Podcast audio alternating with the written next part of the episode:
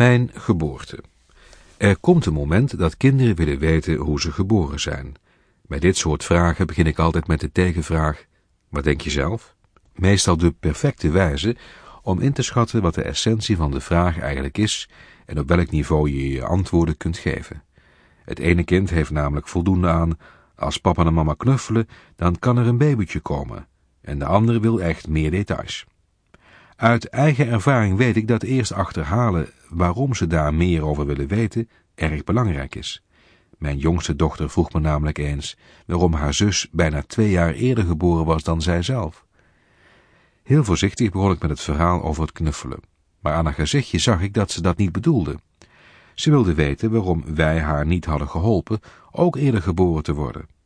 Na wat doorvragen bleek dat haar zusje haar had verteld dat zij eerder was geboren omdat ze haar in mama's buik had vastgebonden.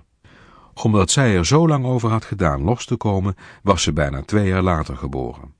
Toen begreep ik dat mijn verhaal over het knuffelen nog echt te vroeg was. De oudste zoon van een vriendin van ons was geboren via de keizersnee. Ook hij wilde weten van de hoed en de rand.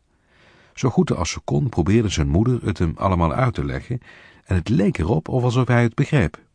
Om het verhaal nog wat duidelijker te maken liet zijn moeder hem het litteken zien op haar onderbuik.